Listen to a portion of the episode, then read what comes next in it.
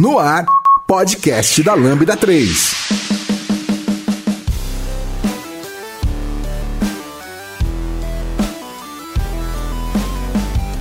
Fala pessoal, aqui é a Yara Albertoni e esse é o podcast da Lambda 3. Hoje a gente vai falar de Avatar, a lenda de Aang. Eu estou aqui com Alana, Nicolas, Vitor Espadaço. É isso aí, galera. Então não esqueçam de dar cinco estrelas no nosso iTunes para ajudar a colocar o podcast em destaque. E também você pode comentar sobre esse episódio no blog, no Facebook, SoundCloud e também no Twitter. Nossos arrobas vão estar aí embaixo. Se você preferir, manda um e-mail pra gente no podcast arroba lambda3.com.br.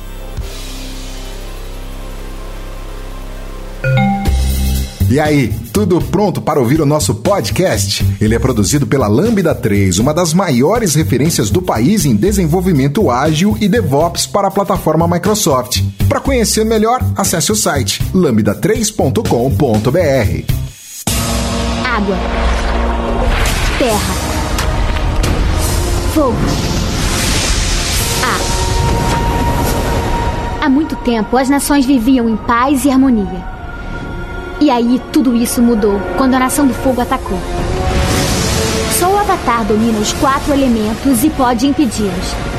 Mas quando o mundo mais precisa dele, ele desaparece. Cem anos se passaram e meu irmão e eu descobrimos o novo Avatar, um garoto dominador de ar. Embora sua habilidade com o ar seja ótima, ele tem muito que aprender antes que possa dizer eu sou o Eng. Mas eu acredito que o Eng possa salvar o mundo. Avatar, a lenda de Eng. Bom, então aqui a gente veio falar sobre um desenho que é muito antigo, é, foi, já foi lançado há muito tempo e ainda assim, anos depois, é, mais de 10 anos depois do seu lançamento, é, a gente ainda conseguiu juntar uma galera para falar sobre ele. Eu vou perguntar para cada um aqui, eu acho que pode começar, pode ser na ordem alfabética mesmo. É, qual é a sua história de Avatar? Quando foi a primeira vez que você assistiu? Mais ou menos isso. Bom, eu assisti, tinha uns 13, 14 anos na época. Não consegui assistir tudo de uma vez, né? Porque passava aos poucos, picado, então ficava repetindo episódio.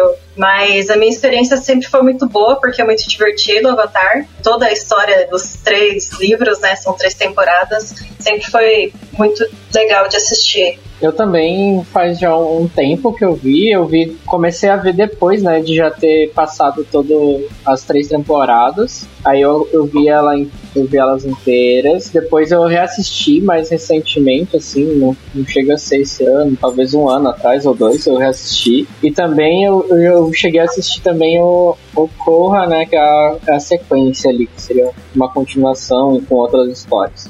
Tá, eu assisti quando era moleque mesmo, quando lançou. Eu lembro que. Nossa, eu lembrei de, um, de, uma coisa que eu, eu gostava de escrever, criar histórias. Eu pensei, nossa, imagina um mundo onde as pessoas, cada um tem magia de um elemento, né? Uhum. Aí eu liguei na TV e eu falei, caramba, os caras roubaram a ideia da minha cabeça. o feito ninja. Mas excelente, assim, eu provavelmente não faria melhor. e eu acompanhei bastante, era os capítulos eram meio jogados, né? Mas com o tempo eles começaram a passar é, é, em ordem. Eu comecei a acompanhar e acompanhar essa história e era muito boa, muito bom. E cheguei a rever uns anos atrás aí. Antes, acho que antes de, de, de, começar a lançar Corra. Não sei, o, o tempo ele é convoluto. a minha história é mais ou menos parecida com as demais. Quando eu passava no, na Nickelodeon, a gente achou um cabo lá em casa, meu, depois que a gente se mudou, que a gente ligou ele na TV e tinha uns canais que eu não tinha. E aí, eh, dentre os poucos canais de desenhos que tinha, era Nickelodeon, né? E eu assistia e eu achava a história muito da hora, assim. Naquela época eu era novinha, eu não sei dizer quantos anos eu tinha exatamente, mas eu lembro de brincar de Avatar com a minha prima, assim. E depois de um tempo, quando eu fui crescendo, é, aí, como a Lana falou, eu tinha assistido tudo picado, tudo de qualquer forma. E aí é, eu decidi assistir de novo. Então eu decidi, eu assisti uma vez quando eu era pré-adolescente, uma vez com 15 anos e depois uma com 21. E aí, depois que eu assisti com 21, basicamente todo ano eu reassisto a temporada inteira. É, assisti Corra, agora eu, eu depois desses últimos anos eu peguei o hábito de ler as HQs, eu tô lendo The Rise of Yoshi, E basicamente eu sou uma grande fã dessa saga, assim como todo mundo aqui acredito que seja, né? É, é, a gente teve uma amiga que ela não pôde participar. O nome dela é Jaqueline. E ela não pôde estar nesse, nesse episódio. Mas uma coisa que eu acho engraçada a gente pontuar assim é que a Jaque já tem 30 anos e ela assistiu Avatar pela primeira vez esse ano. Ou seja, a gente vê que Avatar não envelheceu porque ela adorou. Ela, ela mesma falou com a gente de que era uma coisa que estava super atual, super hoje em dia. E eu acho que assim, é, para explicar porque hoje em dia, eu acho que algum de nós podia explicar um pouquinho qual é a premissa da série, o que é a série basicamente. Antes disso, legal que você falou da Jaque, eu também indiquei a série fazia muito tempo assim pro meu irmão assistir, e ele sempre evitava porque era desenho, e aí a esposa dele queria assistir também, eles decidiram assistir juntos e tipo, a experiência para eles foi muito boa. E eles já têm mais de 30 anos também, né? Então, realmente a idade não importa. É muito boa é legal assim porque é, existe um estigma muito grande que as pessoas têm contra anime, né? De maneira geral. E aí elas olham o Avatar a lenda de Aang e elas acham que é um anime. Não que o preconceito contra anime seja certo, né, para começar, mas para começar a série não é um anime, né? Ela já quebra um paradigma porque ela é uma série americana que não se influencia por cultura ocidental e sim oriental. É, e além disso, ela é para todas as idades quem aí quer explicar um pouquinho de que, que é Avatar? Vai, Nicolas. Voltamos tá aqui, o Nicolas vai. Pode ser, então. É, eu vou comentar com base mais ou menos da, da, da, introdução que tem no próprio desenho. Então, é basicamente um universo onde, onde existem diferentes tribos, digamos, de pessoas que elas são baseadas nos elementos, né? Então a gente tem dividido ali entre fogo, água, ar e terra. Sendo que daí dentro dessa, dessas pessoas tem as pessoas que elas conseguem dominar e controlar esses elementos. Então, toda também a, cultura, né, a, a, o jeito dessas pessoas é, é, é baseado também nos elementos, né, que elas estão controlando ali. Então, o que acontece é que tem o Avatar, que é essa pessoa que ela, ela é a única pessoa que consegue controlar todos esses elementos e ela é meio que responsável por trazer equilíbrio para o mundo, né? Então a responsabilidade dela é deixar tudo sempre em equilíbrio e, e em paz. E no caso, a, premissa dessa série é que o Eng, né, então, que é o protagonista ali, que ele é o Avatar, ele é apenas uma criança e ele, ele se sente pressionado com aquilo e ele some. E então, nesse. por 100 anos, né? Então, daí, nesses 100 anos que ele fica desaparecido, a nação do fogo, né? Então ela se sente muito próspera e ela decide levar, levar a democracia para os outros lugares. Né? O, fardo, o fardo do homem branco, não é mesmo? e então passam esses 100 anos com muita. tendo essa guerra, né? E daí o desenho parte daí, então, com, com o Avatar ressurgindo, né? No meio disso tudo. Aí se alguém quiser complementar com mais algo. Ele. O Wang, né? Esse personagem, ele não fugiu. Tipo, ele só fugiu por 100 anos, é isso aí ele fugiu e teve, tipo, basicamente de, de, medo, né? De toda essa pressão. E ele vai numa tempestade, cai na água e se congela. Tipo, o, poder, né, de autopreservação dele foi, tipo, de se proteger e ele meio que se congela. Então foi de propósito, né? É, é uma série mística, né? Você já pode ver que ela, ela contém, assim, uma magia, é, uma magia bem física, mas ainda assim uma magia de controle de elementos e ela tem uma, uma forte ligação espiritual, assim, mas eu acho que é, é uma série bem equilibrada nesse quesito, assim, eu acho que uma pessoa que assiste Game of Thrones e que gosta, por exemplo, do nível de fantasia que tem Game of Thrones em relação à magia,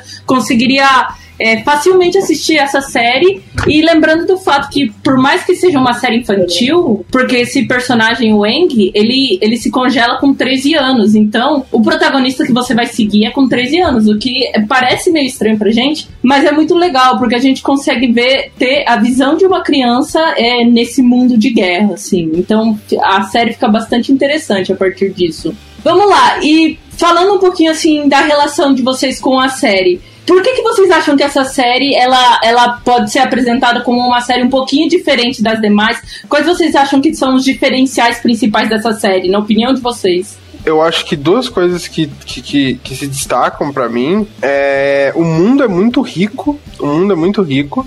E esse mundo ele serve de quase de, de né, para alçar temáticas muito interessantes que são contadas. Então, tipo assim, é um mundo que ele é super. É, é, ele é cheio de regras, de fantasia, uhum. bem tipo cidades e toda essa coisa que eu acho que acaba trazendo muita gente para esse lado, tanto pessoas novas quanto velhas, né? Quanto pessoas mais velhas, né? velhas. E ele usa isso para discutir assuntos como machismo, como é, autoritarismo, uhum. como pressão tipo de, de, de pais para filhos, sobre pressão no geral, uhum. sobre até assuntos como é, a guerra e, e, e o que acontece na guerra quais são os efeitos colaterais disso nas pessoas. Então, ele usa esse mundo super fantástico para falar de assuntos muito sérios num show para crianças. Exato.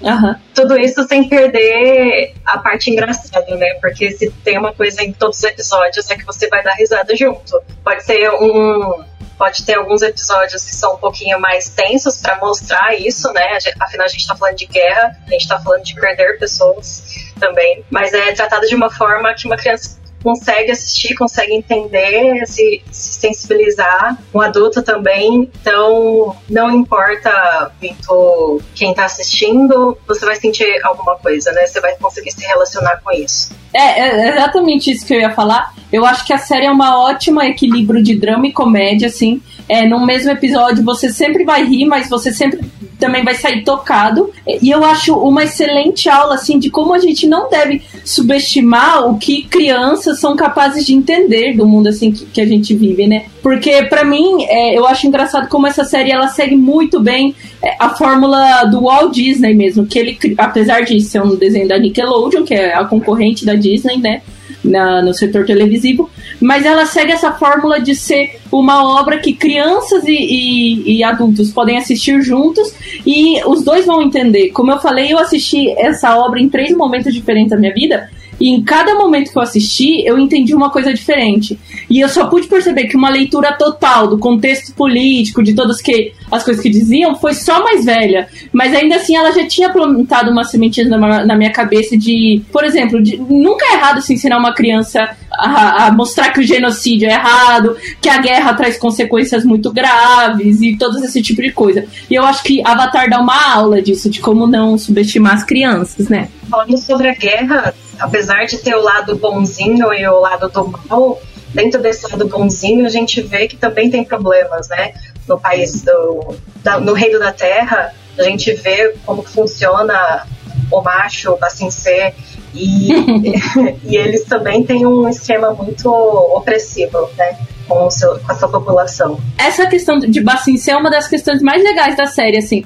Porque é, eu, eu vejo muito isso na internet, né? Às vezes sai alguma obra cinematográfica, alguma coisa assim, e as pessoas se negam muito a ver é, o caráter político de algumas críticas que estão sendo feitas ali. E eu acho que Avatar é um, é um dos das obras que não dá para negar, assim. Bacincê, ela fala de forma muito escancarada sobre a desigualdade social, né?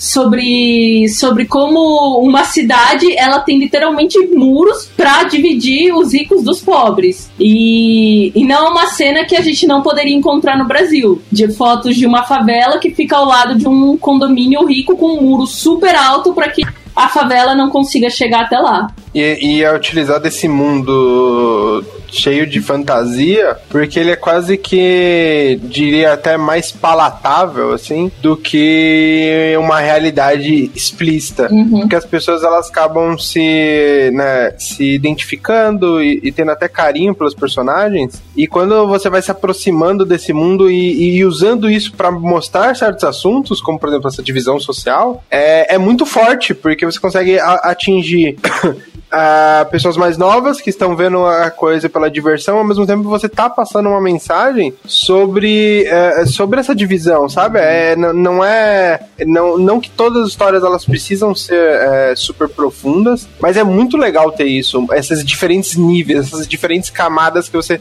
consegue apreciar de, de formas diferentes. É muito legal por um, né, por um, por um desenho animado que passava. Acho que todo mundo era criança aqui quando passava. Uhum. Sim. E passava no- na hora do almoço, né? Também não era uma, era uma coisa super, super palatável, assim, super de boa.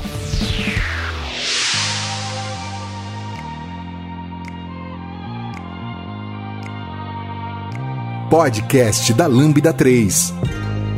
Vocês têm algum livro preferido dos três? Porque a série não é dividida em temporadas, né? Ela se diz dividida em livros, que é É, em temporada. É, que é uma temporada, mas é, é, tá certo. E daí tem o livro 1, água, livro 2, terra, livro 3, fogo, que é, é, respectivamente as ordens do elemento que o Avatar Eng vai aprendendo a controlar, porque ele não nasce sabendo controlar todos, ele vai ter que ir aprendendo. Vocês têm algum livro preferido nesses e, e um porquê, assim? Gosto da Terra, porque aparece os personagens. Aparece a Toph, que é a minha personagem É. Junto com o Airo, a gente começa a ver uma dificuldade maior do Eng aí, né? Quando Uhum. tava no livro da água ainda, ele tava aprendendo tudo. O livro da água é legal, mas.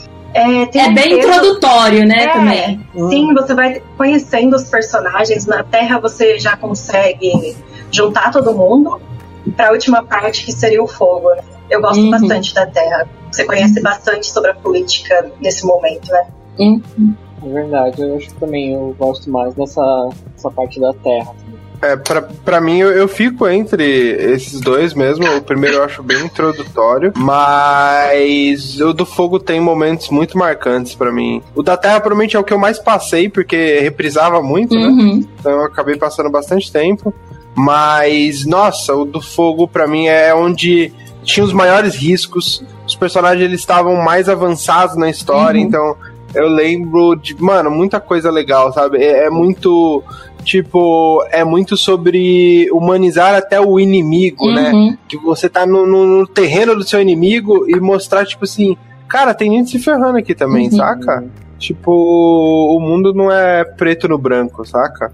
É. E acho muito legal. É, eu gosto também do da Terra, porque eu acho que ele traz as questões que, que eu mais gosto da série, assim, é, de longe é no livro 2, que é toda, é, pra mim, toda essa sensibilidade pra falar de temas políticos, eu sou uma pessoa que gosta muito de política, então eu gosto. E não tô falando de política no, no sentido direto, direita e esquerda, que a gente discute muito hoje em dia, mas questões que.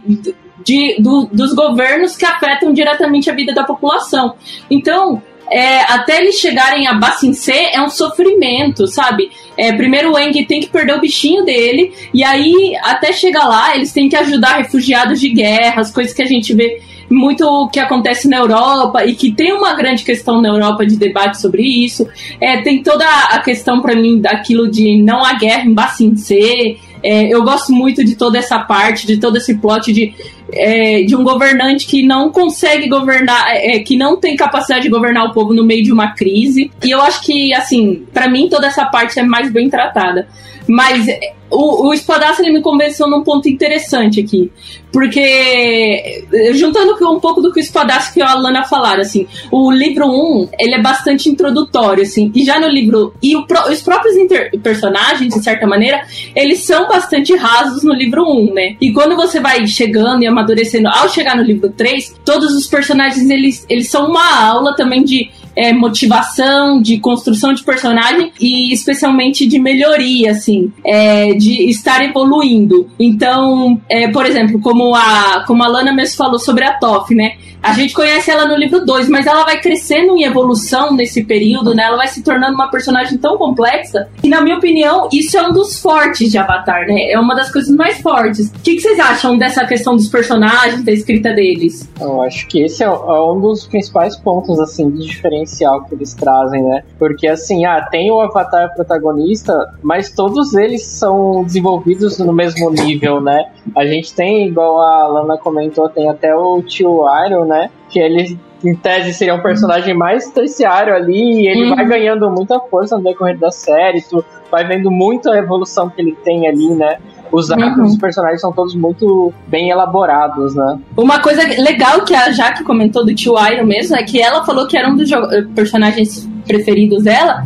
E ela trouxe um ponto muito legal, né? Porque ele já é um cara idoso, ele, ele deu sua vida inteira pela Nação do Fogo para tentar lutar, e ele perdeu o filho num cerco a Bacincê, porque Bacincê é uma cidade muito difícil de ser tomada justamente pela questão dos muros. E, e nisso ele reviu toda a sua vida, todos os seus conceitos de vida, né? Então, é, pra, pra você ver, é uma série muito atual porque ela fala sobre pessoas humanas. Ela tá falando de um cara que conseguiu mudar mesmo muito idoso, assim, e muitas vezes a gente coloca a desculpa, ah não, mas essa pessoa já tá velha, não vai mudar. É, não é bem assim, né? É, fora isso, a série também tem outros personagens interessantes. Por exemplo, é, eu não sei, qual que é o personagem preferido de cada um de vocês aí? a Lana já falou a dela, né? Que é a Toff. É, já falei a Toff e o Chiwairo. Os dois É. juntos, pra mim, são a melhor parte. O que eu gosto muito é o Zuko. Pra mim, a, a evolução dele, ele era um. Ele inicia a história toda como um rival, né? Como um inimigo caçando o Avatar. E toda a trama né, de redenção dele é muito boa, porque é, vê vários lados. Eu gosto muito dessa coisa de, de, de, de uma pessoa é, tendo vários lados, né? E mostrando e trabalhando em cima disso, como que as pessoas é, ou mudam ou se entendem melhor. E, e toda essa evolução pessoal do Zuko é muito legal. E, e eu acho que é uma das que mais me, me intrigou, assim, porque ele começa como um vilão básico, assim, é o vilão, tipo assim, eu quero isso, eu quero isso. E aí ele transformando é muito bacana ser, tipo, lentamente ele ir se questionando, tipo assim, será que eu realmente quero Uhum. isso? Saca? Eu acho muito É o hora. personagem mais desenvolvido, né? Na série, eu acho. É, eu também tenho ele como preferido bem por esse motivo aí. É Uma coisa engraçada do Zuko é que eu acho que ele, ele, ele escancara essa questão do Nicholas ter falado de não ter protagonista. Porque desde o episódio 1, pra mim, eu tenho a visão de que essa história tá contando a história de duas pessoas. Basicamente, de várias, né? Mas é, o único núcleo que mostra todo episódio, que não é o do Aang, é o núcleo do Zuko. Então, desde o episódio 1, você vai seguindo a história desse personagem e vai vendo o desenvolvimento dele. Então, é, eu acho que a série, ela chega perto de um ponto assim de... Tá, o Aang é o protagonista porque ele tem uma função muito grande nessa história. Mas a série desde o começo vai te colocando de, olha, nós vamos precisar ter um novo Senhor do Fogo. E ela vai construindo um personagem que não vê o trono como um direito, mas o trono como uma necessidade de trazer um dever com a população do, do mundo dele. O que eu acho uma, uma coisa bem legal. É, ele não é o meu personagem preferido, minha personagem preferida também é a Toff. Eu gosto da personagem em todas as suas aparições, em todos os seus quadrinhos. É, desde o, o começo eu gosto bastante dela. E, e chega num ponto que a lenda de Korra, eu não vou falar porque é um spoiler, mas ela faz uma coisa, você descobre que ela faz uma coisa que é odiosa, assim, que eu é uma das coisas que eu desprezo, assim, no mundo moderno. E ainda assim eu consigo gostar muito dela, porque Avatar tem essa característica de não ter medo de mostrar o, o lado negativo dos personagens que você gosta, entendeu? E, e, e no momento que acontece aquilo em A Lenda de Korra, você vê que por causa da criação, por causa da mãe que ela teve, de tudo, seria uma coisa que ela faria. Seria algo que a Toph poderia fazer. Ela é minha personagem preferida de longe, ainda assim, só que tem outros que eu gosto de salientar. É, como o Sokka, né? O Sokka, no começo, ele é insuportável. Tipo, ninguém gosta do Sokka. Ele é machista. Até, até o final, ele é meio Ma- Mas, no fim ele vai ganhando um valor, entendeu? Porque no começo ele não tem um valor. Ele é o cara não dobrador do grupo, que tá lá pra pôr o pé na realidade. E, machista. É, tipo, Só um cara com bumerangue. Exato! E depois que ele conhece a namorada dele, que é parte das guerreiras Kyoshi, que são a coisa mais foda que tem nesse mundo, tipo, meu, o cara tem que rever suas ideias, rever seus conceitos, e ele vira um puta estrategista, sabe? Então, é isso que eu gosto disso que falou de- é, do arco dos personagens. É uma parte que eu acho bem legal. Nossa, essa é verdade, né? O Sokka, ele não dobra nenhum elemento, que seria a parte mais mágica de Avatar, mas ele abraça o lado científico da coisa, Uhum. né? Ele se junta com o, o criador lá da, da- dos aviões, dos dirigíveis. É muito legal isso. Você dá um É. caminho pro personagem. É, e outro ponto, né? Agora, até que a Yara foi mencionando, né? Tudo isso, a gente também tem todo esse lado de representatividade, né? Do Avatar, que eu acho que até entra nessa questão da gente falar que pare... ele tá muito atual, porque ele trouxe várias temáticas que são feitas hoje em dia. Então, Uhum. assim, eles têm personagens, muitas perso- personagens mulheres, né? E elas não são tratadas como, Uhum. tipo, as que têm que ser salvas ou algo Uhum. do tipo, né? Elas têm também seu protagonismo ali, elas também são, tipo, sempre muito fortes, né? Então tem, tipo, as guerreiras Kyoshis, a irmã do Zuko mesmo, né? Que ela, tipo, meu Deus.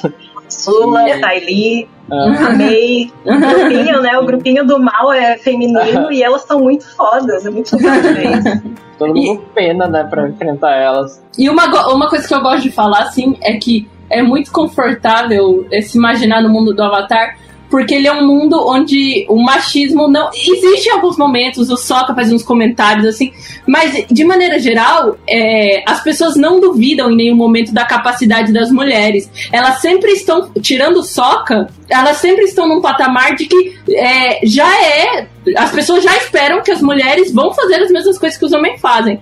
Então, uma coisa que eu gosto de falar é que o Senhor do Fogo é homofóbico, porque nas HQs a gente descobre que a homossexualidade foi proibida no, na Nação do Fogo quando a guerra começou. Mas o Senhor do Fogo não é machista, porque ele vê que a filha dele é muito mais fodona na dobra de fogo que o próprio filho. E pra mim isso é um conforto. Eu que sou dessa minoria, né? Mas existem outras que são muito bem representadas também. Por exemplo, a gente tem pessoas cadeirantes, né? Na série. Hum, A gente tem a Toff, que é a personagem mais preferida da galera, e ela é cega. E ninguém da série é branco, né? São todos asiáticos. É, alguns, alguns mais morenos, outro, outros com mais tendências de esquimó, outros, outros japoneses, mas apesar da, da representação do cartoon, é, eles são todos asiáticos, né? E, o que é uma coisa que é, não foi respeitada no filme. Eu acho que é uma coisa que a gente pode falar agora aqui, né? Vocês assistiram o filme? O filme é uma merda. Nossa, não veja o filme. Não, pra quem já conhecia a série e foi assistir, foi uma decepção. Não, não tem outra palavra. Assim, se você viu o filme antes de ver a série, por algum motivo você falou, ah, não vou ver, né? Cara, o filme, ele não representa Uhum. 1%. Não representa 1%. A, a, a série em si, ela tem um apelo visual muito grande, porque ela tem toda uma estética que lembra pinturas japonesas, tipo, é, não é igual, mas é, tem esse sentimento, né? T- Tanto que na entrada e na- na- no fim, né, ele tem desenhos e tudo mais é, desse tipo, né, esse tipo de arte. É, a série ela se preocupa muito com movimentação, com as artes marciais, porque essas magias elas são utilizadas através dessas artes marciais que você basicamente tem que fazer Uhum. movimentos que esses movimentos são todos até eh, se- os movimentos que mexem com a terra são Uhum. movimentos firmes, fortes, como se estivesse socando alguma coisa. Com a água é um bagulho Uhum. mais leve. Então, o filme não tem isso, assim, é tipo, é patético. patético o que eles fazem. E, não, fora isso, né? Todos os personagens eles são é, rasos, eles, é, eles perderam grande parte da personalidade, eles é, teve whitewashing, né? Então, basicamente, o personagem que era pra ser preto, ele não é? Inverteram, né? E, vi- e, tipo, Nossa. e, e basicamente é o. E colocaram, né, os personagens. Tipo, os vilões no, no desenho, eles são todos brancos. Aí eles inverteram no filme. Os vilões são pretos. Esse caramba, cara.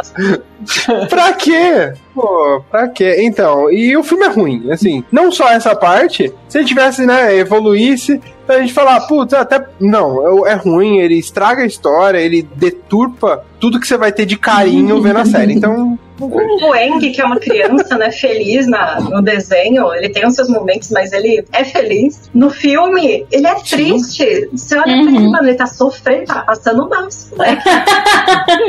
é muito ruim. ele representa. É, tipo isso. Sim. Nossa, muito. É, é, eu acho que assim, o Eng, ele é um personagem muito bem escrito na série, né? E, e aí ver o que fizeram com ele na, no, no cinema, assim, é, é uma tristeza, assim, é, é de doer o coração e de torturar os fãs.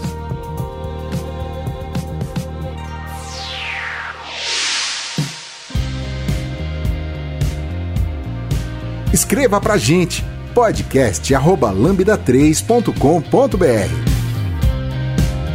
Falando sobre essa influência oriental, é, o nome das personagens das namoradas do Sokka, que é a única coisa que eu consigo linkar as duas, tá? Não é só porque elas são namoradas do Sokka, Mas a Yui, que é aquela personagem que se sacrifica no primeiro livro para dar vida de volta à lua, o nome Yui em, em chinês significa lua e Yasuke também significa lua em japonês. Caraca, isso é muito legal. Isso é muito bom. também tem outra referência que, tipo, quando eles conhecem o Momo, que é o bichinho deles nessa aventura toda, é, o, o Sokka quer comer o Momo, porque eles estão morrendo de fome, e o Momo vive fugindo, até que o próprio Momo pega, acho que um pêssego e dá pro, pro Sokka comer em algum momento.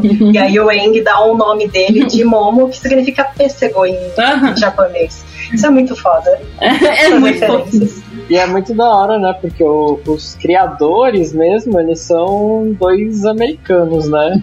Uhum. E eles tiveram muito esse cuidado, então eles também chamaram um produtor para eles terem toda essa referência mais voltada para o lado cultural, né, oriental, e eles ainda tiveram essa preocupação de tipo, não, vamos chamar uma outra pessoa porque a gente não quer ter uma apropriação aqui ou alguma coisa do tipo. Uhum. Então dá pra ver que tem todo esse cuidado, né? Uma outra coisa também que até a Jaque já comentou, né, é de dos episódios, né, serem dirigidos por diversas pessoas diferentes. Uhum. Então também tem muitas mulheres que estão dirigindo os episódios. Então, assim, dá pra notar que até mesmo nessa parte toda de produção ali foi pensado, né, na, na diversidade, no cuidado para representar as coisas. É, até porque, é uma, é, como a gente falou, é uma série com fortes influências orientais, que nem falei. Os personagens, eles estão brancos ali na tela, mas eles são todos orientais. Naquele mundo não existem pessoas como nós, de olhos arredondados. E ainda assim, eles não são caricatos, sabe? Como a gente consegue ver. Existe até um termo é, no cinema que, que ele é Yellow Face, que eu vi esses dias, que é basicamente o que aconteceu no filme da bonequinha de luxo, por exemplo, de pegarem um, uma pessoa branca para fazer alguém asiático. É, existe uma conversa sobre isso agora na indústria, né? Que é, isso é muito feito. E, e, basicamente eu acho que Avatar, assim, ele não, ele não, ele se importa com cultura oriental no que realmente importa, que é as questões culturais, e não na questão de ficar tratando esses personagens de maneira a, a cumprir o estereótipo como muitos americanos costumam fazer. Bom, e acho que uma coisa que a gente pode falar também é sobre o personagem do Ang, assim, agora descrevendo mais ele, né? Porque ele tem todo um sofrimento no final da série, que é uma coisa que a Lana comentou, vou deixar ela falar, que é um arco muito legal que ele passa. Sim, o Eng ele sofre, né? Porque ele sempre foi ensinado pelos budistas, os, os amigos dele, de que todas as vidas são valiosas. Então ninguém merece morrer. Só que ele ouve nessa, nessa última fase, nesse último livro, dos amigos dele, das outras vidas, das vidas passadas, né, de avatar que ele teve, de que ele não tem outra maneira, ele não tem mais o que fazer a não ser matar o Senhor do Fogo. Que vai, tudo, uhum. vai contra tudo o que ele acredita. É muito forte isso, principalmente quando ele está conversando com a, a avatar do passado dele, que também é budista, e ele fala que para alcançar a iluminação ele, ele não pode matar uma pessoa. E aí ela fala que ele não tá ali para alcançar sua própria iluminação, ele tá ali para manter o equilíbrio dos uhum. mundos. É meio que um fica quieto aí, faz o seu trabalho. E isso é uhum. é muito triste, né? Porque ele fica sem chão, ele não tem mais o que fazer, mas ele não quer matar o Senhor do Fogo. E aí, quem uhum. assistiu a série sabe que consegue é, arranjar uma solução muito da hora no final. Uhum. É tirar o poder do Senhor do Fogo, que é a melhor solução possível no caso, né? Até porque a gente tá falando de uma série para crianças, principalmente. Mas é muito é. foda isso, né? Que isso é usado em. Já foi usado na nossa história humana, né? Em vários países falando que não tem outro jeito a não ser matar o inimigo. E isso é muito forte porque às vezes é, a gente tá olhando com os olhos de quem tá do lado certo da história. Só que todo uhum. mundo vai pensar que tá do lado certo da história. Então é capaz de fazer coisas horríveis em nome disso, né? Uhum. E também o próprio Eng, né? Como ele é uma criança, então ele ele traz, igual a Alana também já comentou, tipo, ele é muito alegre, né, na série. Só que ele é uhum. muito usado também para passar pra gente os sentimentos que uh, trazem, né, e causam nas pessoas, né? Porque, como diz no, no próprio nome, né, o último mestre, é o último dominador do ar ali. Então, ele perdeu todo o povo, né, dele. E isso já é apresentado ali pro início. Então, a gente é um personagem que ele demonstra muito todas as dores que ele tem, né? Então tem muitas vezes que, tipo, é o episódio inteiro ele quieto Os outros Uhum. tentando, tipo, dar uma animada nele, porque ele sempre se cobra de muitas coisas, e ele também fica muito triste, né, de ver toda aquela violência que acontece. A, a história é é uma aventura, né? E a gente tem muito essa ideia, e eu acho muito legal no, no show que ele faz essa questão, tipo assim, vamos numa aventura, vai ser super divertido. E acontecem coisas muito pesadas. Eles. Cada temporada que avança, o- o- os riscos são maiores, as coisas que vão acontecendo vão trazendo eles a- cada vez mais a, perto de, né? De, de conflitos muito interessantes. Eu acho que os conflitos que ele levanta é muito legal. Os conflitos internos, tipo assim, não é só sobre, ah, eu preciso chegar lá e ter um cara mal e a gente vai lutar. Não, o Eng ele tem diversos conflitos por toda essa questão dele tá sem ninguém agora, ele tá sozinho, né, é, sozinho sem o povo dele, né? E ao mesmo tempo, os personagens ao redor eles também estão aprendendo, então muitas vezes eles fazem coisas erradas e eles têm que tipo entender sobre os erros e, e isso é muito explorado conforme o tempo vai passando. Esses. Putz, tem conflitos. Ah, tem um conflito, teve um problema, resolveu. Ele começa com conflitos pequenos, mas, por exemplo, na segunda temporada da, da, Terra, Uhum. os conflitos são muito maiores. Quando eles estão brigando, eles estão brigando, por exemplo, com a Azula, que, é, que ela é muito poderosa. O Eng não sabe o que fazer. Uhum. E ele se fecha. Então, é- é- é, esses conflitos, eles são muito interessantes. Muito interessantes e tem muitas camadas. Eu, Cara, e uma coisa que é legal assim é que outro motivo também que ela é muito interessante pra mim, você apresentar ela pro teu, sei lá, pro teu priminho de 10 anos, 9 anos, é porque esses personagens estão descobrindo co- quem eles são, assim como nós descobrimos quando nós éramos mais novos, né? Então, por exemplo, o Eng, ele é um personagem de 13 anos que ele foi criado esses 13 anos dele numa cultura e que quando ele acordou 100 anos depois, a cultura dele tava dizimada, né? E assim, ele se sente responsável pela cultura dele estar sendo dizimada, porque justamente foram atrás dos dobradores de ar, que era a cultura dele, porque queriam matar ele. Só que não sabiam que ele estava congelado. Então, além do fato dele se sentir responsável por isso, por seu avatar, ele se sente responsável de, de ter que trazer paz de nova pro mundo. E no meio disso tudo, ele tem que descobrir quem ele é nesse meio termo. Então, por exemplo, ele é pacifista e, e todo mundo diz pra ele que o caminho é um, que nem a Lana falou. Mas ele vai lá e tenta achar outra forma de fazer pra condizer com a sua personalidade. E, cara, isso é muito legal, porque assim, desde a primeira temporada, você sabe que ele, por exemplo, é vegetariano. Uma coisa que a gente não costuma ver em desenhos também. E assim, o cara, ele não gosta nem de matar animais pra comer e você veria ele tomar medidas drásticas pra acabar com um líder, mesmo que seja um líder não democrático. Não, ele vai buscar as vias dele, o jeito dele, e ele vai conseguir fazer.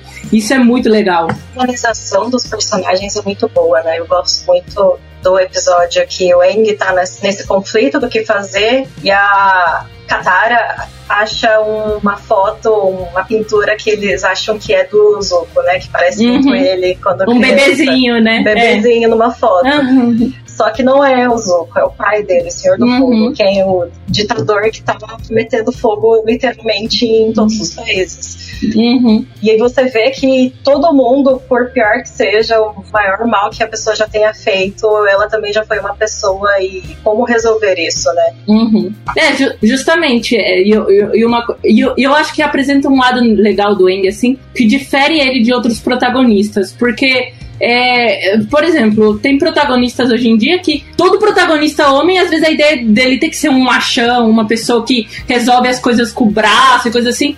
E não, né? O Eng é uma, pessoa, é uma criança doce, é uma pessoa extremamente sensível, às vezes mais sensível que as mulheres da série. Uma- geralmente se diz que mulher é sensível, mas essa série já quebra. O personagem mais sensível é de longe o protagonista, que é um homem. E, e ele é uma pessoa carinhosa, ele é uma pessoa bondosa. E isso já quebra muitos paradigmas de masculinidade que são impostos hoje em dia, vamos supor. Sim, é, tipo, eu acho muito legal ter esse tipo de exemplo, porque é muito colocado que, tipo, a masculinidade, ela é sobre você ser forte, você não, não sentir, não, não chorar e coisas do tipo. E é muito legal ter esse tipo de coisa, principalmente num, num desenho que ele é palatável pra crianças. Porque você vai normalizando que sentir não é errado, não é. Você não é menos é, é, homem por causa disso, ou etc, etc. A mesma coisa que mulher é, mulheres que forem, putz, ah, aquela mulher é meio machão. Não, ela é só uma mulher, cara, que não age do- de acordo com as premissas, né, colocadas aí pela sociedade. E é muito legal pra desconstruir esse tipo de coisa, e é um desenho tipo de 2000, sabe, 2000 e pouco. Então, é muito bacana, assim, esse, esse tipo de protagonismo.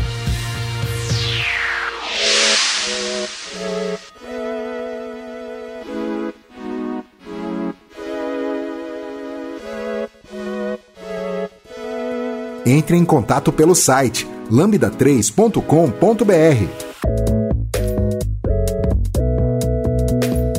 Bom, já, já se encaminhando pro final aqui, eu acho que cada um podia falar é, qual é seu episódio favorito da série, né? É, para deixar uma recomendação assim de, meu, que episódio você tem que ver porque é muito da hora. Pô, tem que ver que é muito da hora, eu acho que é o final, então.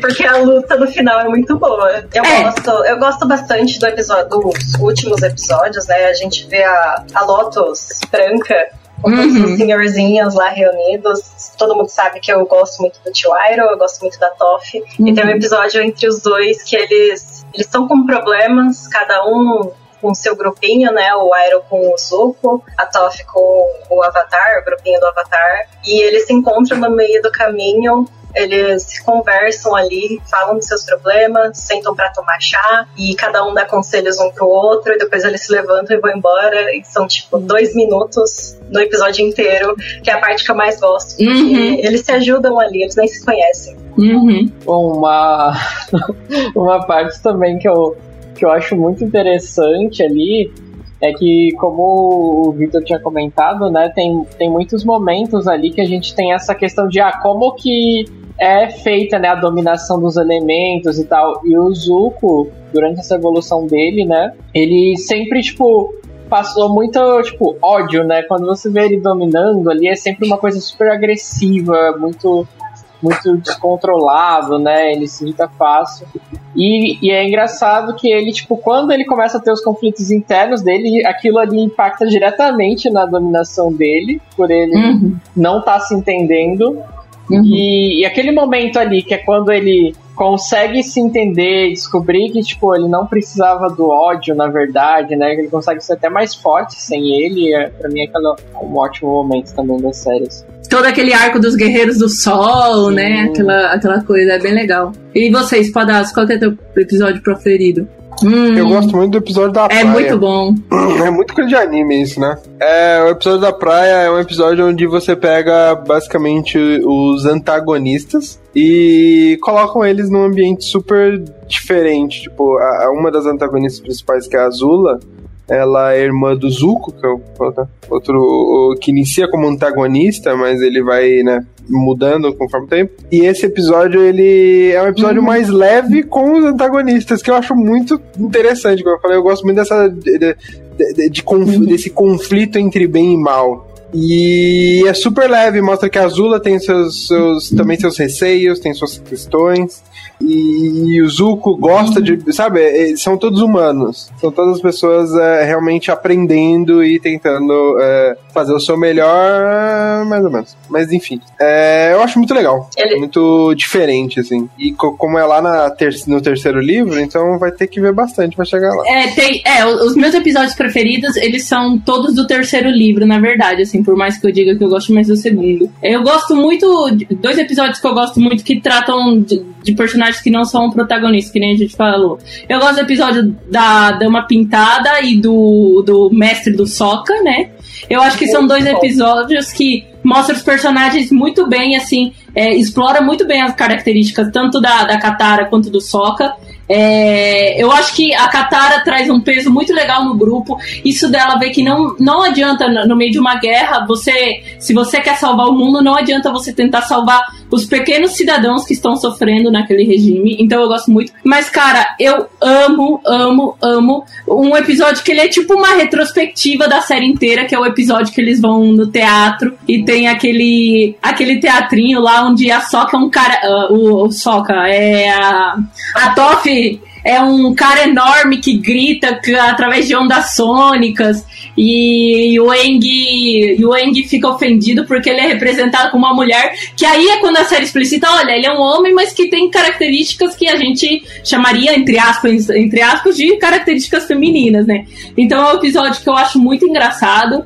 É, e eu acho que é meu preferido, assim. E a Toff, né? A Toff todo mundo nem imagina, né? exato. Que ela é uma menina cega. E ela é super, tipo, ela é super uhum. o, né, o conceito de. É, machão, tanto que assim, uma, uma, uma característica legal da série é que não é só a forma que você luta é moldada pelo elemento que você faz parte, a sua personalidade também faz parte disso, né? Então, por exemplo, quando o Eng tem que dobrar a terra, ele sofre muito, porque ele tem que virar teimoso. E a característica do ar é se adaptar rapidamente, né? É, e ele não consegue, porque ele é uma pessoa. Ele não consegue ser teimoso que nem a Toff. E eu acho isso bem legal, assim, da série. Que é todo esse contexto que a gente falou que não tem no filme, né? Que o filme ignorou completamente. É, não vejam filme. que filme? Esquece, esquece, esquece filme. Aparentemente vai ter uma série, né, também, da Netflix. Falaram bastante. Qual é a expectativa de vocês para isso? É negativa. É, a partir do momento que eu vi que os criadores já largaram a mão, eu já. Você já largou a mão também. Eu já larguei a mão também, exato. A gente já teve uma experiência gente, que os criadores largaram a mão e deu certo, né? Uh, não, várias, mas assim, sinceramente, gente, Avatar é muito uhum. bom pra, pra galera conseguir refazer direito, uhum. sabe? Avatar é, é, sobre esse tempo, é sobre uhum. esses três, essas três temporadas, é sobre os 20 episódios de você se acostumando. É sobre isso, sabe? Você não pode encurtar isso e dizer que você vai ter uma experiência semelhante uhum. ou você vai conseguir representar essa história uhum. da mesma forma. Não vai, sabe? E já é, uma, já é um tipo de mídia muito rico a série. Então, ele é bem animado, ele é rico na questão que é audiovisual, então tem bastante coisa, não que, que livros sejam menos, né? Mas é, você consegue você consegue pegar tudo que você, que você precisa do desenho mesmo. E é um desenho que é assim não, é não duvidando ver, do orçamento não, que a Netflix é capaz de dar mas já duvidando assim uma das grandes vantagens de você assistir um desenho e não uma série live action é o fato deles poderem extrapolar coisas que são muito caras para serem feitas em efeitos visuais. E a gente já viu uma série da Netflix com efeitos visuais e assim, não são coisas que eu tenho um grande apreço. Mas tirando isso mesmo, eu acho que afastaram as duas pessoas que são as grandes cabeças. Meu, esses caras, tudo que sai com o nome Avatar, esses caras eh, põem o carimbo, assim. E, e eu critico isso em outras séries, tipo Harry Potter, porque os novos filmes são um lixo. Mas em Avatar parece que dá certo, assim, sabe? E eu não sei se eu confio em tirar ele de novo, assim como tiraram no filme. É, eu também não acho que vai pra frente, não, mas é só pra ouvir vocês reclamarem. Obrigada. Disponha, né? Bom, eu acho que a gente já tá se encerrando, tá dando 50 minutos de podcast. Alguém quer complementar mais alguma coisa?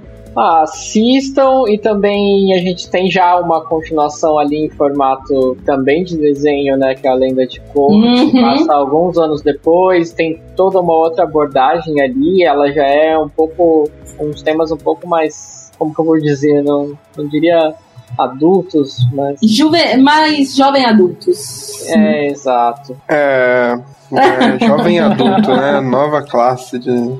É, é, tipo isso. Eu acho que a gente vai acabar voltando para gravar um podcast da Lenda de Korra, porque eu já deixo uma polêmicazinha aqui. Eu gosto mais da Lenda de Korra do que a Lenda de Enki. No fim das. eu acho que a gente ah, pode voltar para discutir isso num próximo podcast. É... Mas fica aí a recomendação, né? Sim. Sim. É... Certo, pessoal? Muito obrigado por terem ouvido a gente. E lembrando que fica livre para vocês conversarem, continuar essa discussão no Facebook, no Twitter e nas demais mídias. Valeu, pessoal. Valeu, gente. Valeu.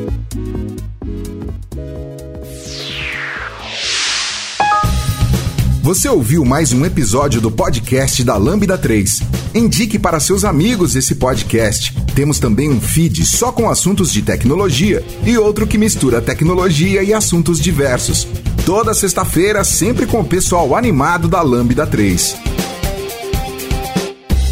Se você tem um podcast e quer gravar num estúdio legal, nosso espaço está aberto para você. É um estúdio isolado acusticamente, com uma mesa de gravação e microfones profissionais para até cinco pessoas tudo de graça. A ideia é estimular o podcast no Brasil. Pode ser sobre qualquer assunto. Fale com a gente pelo e-mail podcast@lambda3.com.br.